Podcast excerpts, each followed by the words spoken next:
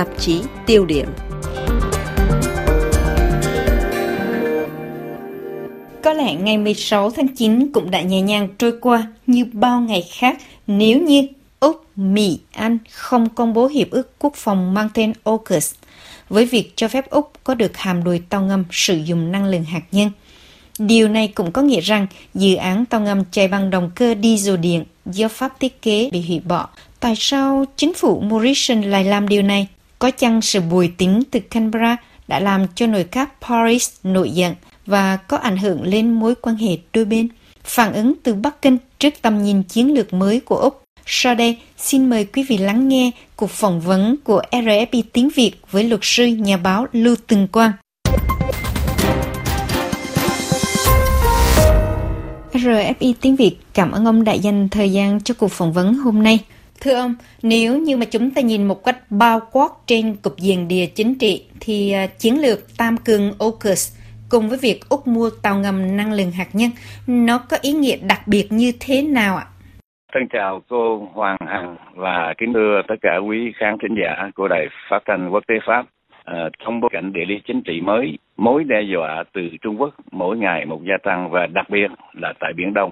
AUKUS là một liên minh chiến lược dài hạn mà dự án đầu tiên và có lẽ quan trọng nhất là Mỹ, Anh sẽ trợ giúp Úc trong việc xây dựng hạm đội 8 chiếc tàu ngầm sử dụng năng lượng hạt nhân. Hậu quả hợp tác 12 chiếc tàu ngầm quy ước trị giá 90 tỷ Úc Kim mà Pháp và Úc đã ký kết năm 2016, nay phải bị hủy bỏ. Thỏa hiệp song phương Pháp-Úc đã tiến vào một thời điểm chốt mà mỗi bên đều có thể hủy bỏ. Trái lại, nếu nước Úc không dứt khoát và để thời gian này trôi qua, thì hợp đồng sẽ khó có thể được hủy bỏ, hoặc việc hủy bỏ sẽ vô cùng tốn kém, nên không còn cơ hội nào tốt hơn bằng thời điểm này. AUKUS có nghĩa đặc biệt vì đây là lần đầu tiên mà Mỹ chia sẻ kỹ thuật nguyên tử tối mật với một đồng minh, ngoại trừ Vương quốc Anh khoảng 60 năm trước đây. Hạm đội mới này cho thấy Úc đang thay đổi tư duy về vai trò của mình trong liên minh với các quốc gia tự do dân chủ. Đặc biệt hơn nữa là thế đứng của nước Úc với sự trỗi dậy quân sự của Bắc Kinh. Vậy, việc Úc hủy hợp đồng tàu ngầm Pháp có được coi như là một sự bồi tính theo cách cáo buộc từ Paris hay đây là kết quả tất yếu đã được dự báo trước qua các lần thương thảo đôi bên? Chính phủ Pháp tỏ ra rất giận dữ và cay đắng trước diễn tiến mới này, không những về mặt nội dung mà còn về phương cách gọi là tham khảo và thông báo quyết định mà nước Pháp coi là nước Úc rất vụng về. Sau nhiều lần thương lượng gây go, chính phủ Pháp và Úc đã ký thỏa hiệp năm 2016 theo đó, Pháp sẽ xây dựng 12 chiếc tàu ngầm tấn công gọi là Attack Submarine thuộc lớp Barracuda. Lúc bây giờ, chính phủ Úc có thể chọn mua loại Barracuda chạy bằng năng lượng hạt nhân hoặc Barracuda theo quy ước, tức là sử dụng dầu diesel electric.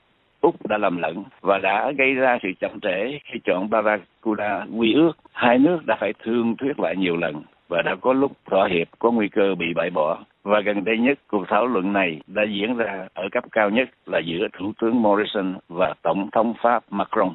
Sau khi tham dự hội nghị thượng đỉnh của nhóm G7 tại Anh hồi tháng 6, tức là sau khi mật đàm tam phương đã bắt đầu, phái đoàn Thủ tướng Morrison đã công du nước Pháp và dự một buổi họp tại Điện Elysee để thảo luận về dự án tàu ngầm. Đại sứ Pháp tại Úc, ông Jean-Pierre Thebault là nhân vật có mặt trong cuộc gặp gỡ này đã nói rằng Thủ tướng Morrison đã nêu lên quan ngại của Úc về chính sách và hành động của Bắc Kinh tại Ấn Độ, Thái Bình Dương và Úc phải có quyết định thích hợp để bảo vệ quyền lợi quốc gia. Chính phủ Pháp có thể đã không giải thích phát biểu của ông Morrison như là một thông báo rằng Canberra có thể thay đổi dự án đóng tàu.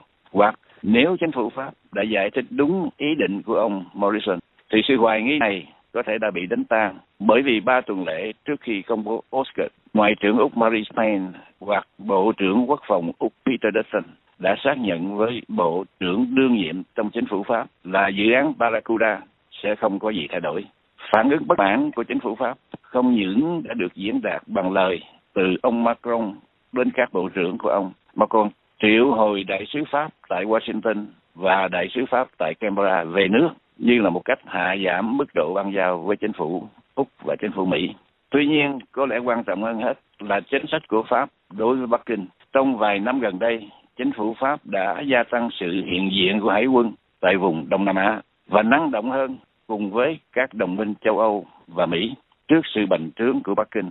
Nếu vì lý do AUKUS mà Paris trở nên thụ động hơn trong chính sách đối trọng với Trung Quốc, thì đó là một điều không may cho cả Úc và có thể cả Việt Nam trong vấn đề Biển Đông. Ngoài ra, Pháp là một thành viên rất quan trọng trong khối Liên Âu mà Úc đang thương thuyết một hiệp định tự do thương mại FTA. Mặc dù Liên Âu đã xác nhận là AUKUS sẽ không gây ảnh hưởng tiêu cực cho tiến trình đàm phán FTA. Nhưng không ai có thể tiên liệu việc gì sẽ xảy ra. Điều mà chúng ta có thể tiên liệu và chính phủ Úc cũng đã sẵn sàng, đó là Pháp sẽ đòi bồi thường thiệt hại lên đến nhiều tỷ đô la. Cả hai chính phủ vào lúc này hay là một lúc nào đó sẽ phải tạo lại hòa khí. Nhưng cái tiến trình này theo ý tôi có lẽ sẽ mất rất nhiều năm. Theo đó, những cái nguyên nhân khả dĩ nào để giải thích cho hành động chuyển hướng mang tính bùng nổ này của Canberra? Từ sau Thế chiến thứ hai, Úc theo đuổi chính sách phi nguyên tử. Bởi thế, AUKUS được coi là một sự xoay chiều quan trọng lần đầu tiên xảy ra sau hàng mấy chục năm. Chính phủ Úc không nhìn AUKUS từ góc cạnh kinh tế mà hoàn toàn về mặt chiến lược và an ninh quốc phòng. Theo đánh giá của chính phủ Úc, bối cảnh chiến lược đã thay đổi trong thực tế đó là sự đe dọa mỗi ngày một gia tăng từ Trung Quốc với sự trỗi dậy không hòa bình về mặt kinh tế và quân sự. Do đó dù không thay đổi mục tiêu chiến lược, nhưng nước Úc cần phương tiện, dụng cụ tân tiến hơn để theo đuổi mục tiêu chiến lược ấy. Đó là lý do vì sao mà nước Úc cần có một hạm đội tàu ngầm chạy bằng năng lượng hạt nhân. Tàu ngầm sử dụng năng lượng hạt nhân có rất nhiều lợi thế so với tàu ngầm quý ước. Tuy nhiên chính một số ưu điểm lại trở thành nhược điểm khi các tai nạn đã xảy ra và nhiều lần giữa hạm đội của các nước. Trong khi một điều bất lợi khác cho nước Úc là sự thiếu vắng của các chuyên viên kỹ thuật và nguồn nhân lực phục vụ cho một hạm đội tàu ngầm. Còn nhiều yếu tố khác quan trọng mà vào thời điểm này chúng ta chưa biết được. Đó là tổng phí của hạm đội tàu ngầm này. Sau 18 tháng nghiên cứu và thảo luận giữa các chuyên viên Úc, Mỹ và Anh, người ta chưa biết là tàu ngầm này sẽ được xây dựng như thế nào tại đâu cũng có thể là một phần tại Mỹ và một phần tại Adelaide, tiểu bang Nam Úc. Ngoài nước Pháp, theo ông, tại sao Trung Quốc cũng có những cái phản ứng tiêu cực mạnh mẽ và tầm nhìn của Bắc Kinh đối với Canberra sẽ như thế nào ạ? Bắc Kinh cũng chỉ trích mạnh mẽ thỏa hiệp Tam Cường AUKUS bởi Bắc Kinh hiểu rằng Trung Quốc chính là lý do mà hiệp ước Tam Cường AUKUS này được thành lập. Tại Úc, viễn cảnh một cuộc tấn công từ phía Trung Quốc, đặc biệt từ các căn cứ của Trung Quốc tại Biển Đông, là một đề tài thường xuyên được thảo luận giữa các chuyên gia và chính giới. Tuy vậy, đây chỉ là một quan điểm thiểu số, trong khi đa số dân chúng và phần lớn chính giới Úc Châu vẫn ủng hộ mạnh mẽ đồng minh giữa Úc và Hoa Kỳ, mà nền móng đã được đặt trên Hiệp định Hợp tác Quốc phòng, gọi tắt là ANZUS 1951. ANZUS là chiếc dù bảo vệ của Mỹ trước sự đe dọa thường xuyên của Trung Quốc và nay AUKUS tạo cơ hội cho Úc có khả năng đóng góp hữu hiệu hơn với tư cách là một thành viên của khối các quốc gia tự do dân chủ. Có thể là một lập luận nghịch lý, nhưng khi nước Úc mạnh mẽ hơn về mặt quân sự, trong một liên minh chiến lược cũng mạnh mẽ hơn, thì nguy cơ của một chiến tranh với Trung Quốc tôi nghĩ là sẽ giảm. Vì cuộc chiến mà Bắc Kinh gây ra sẽ vô cùng tốn kém cho Trung Quốc. Đó là hậu quả của một chiến lược trên nền tảng quân bình sức mạnh giữa hai bên gọi là deterrence. Trong khi nước Úc bị đe dọa tấn công kể cả bằng vũ khí nguyên tử, đôi lúc Canberra cũng có thể tạo được áp lực ngược lại. Trung Quốc vừa nộp đơn xin gia nhập Hiệp định Tiến bộ và Toàn diện Hợp tác Xuyên Thái Bình Dương, gọi tắt là CPTPP. Nhưng Bộ trưởng Thương mại Úc, ông Dan Tehan, đã cảnh báo là Canberra có thể bác đơn này. Một quốc gia chỉ có thể gia nhập vào CPTPP khi được tất cả các thành viên đương nhiệm đồng thuận.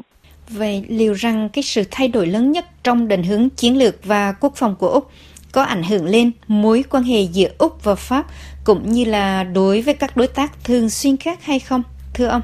Chính phủ Úc đã công khai tuyên bố sẵn sàng thảo luận Pháp để giải quyết khác biệt sau khi thỏa hiệp song phương bị hủy bỏ. Mặc dù ở thời điểm này, chính phủ Úc vẫn từ chối xin lỗi. Thế nhưng trong ban giao quốc tế xin lỗi có thể được thể hiện dưới nhiều hình thức khác nhau. Nước Pháp cũng có thể trừng phạt kinh tế đối với nước Úc qua tiến trình thảo luận hiệp định FTA với Liên Âu. Nhưng để làm được việc này thì trước hết nước Pháp cần phải thuyết phục 27 thành viên còn lại của Liên Âu đồng ý với Pháp. Một vài phản ứng khác trước hết là từ các nước láng giềng gần gũi. Theo đó, mặc dầu có quan hệ rất chặt chẽ về mặt kinh tế và hợp tác quốc phòng với nước Úc, nhưng New Zealand tiếp tục duy trì chính sách phi nguyên tử và không cho phép các tàu chiến nguyên tử đến New Zealand. Trong khi đấy thì Indonesia tuy không chính thức chống đối, nhưng cũng bày tỏ quan ngại trước viễn tượng một nước Úc có hạm đội tàu ngầm hạt nhân trong vòng 20 năm sắp tới. Vì lập trường này của Indonesia mà Thủ tướng Morrison đã phải hủy bỏ chuyến công du đến Jakarta.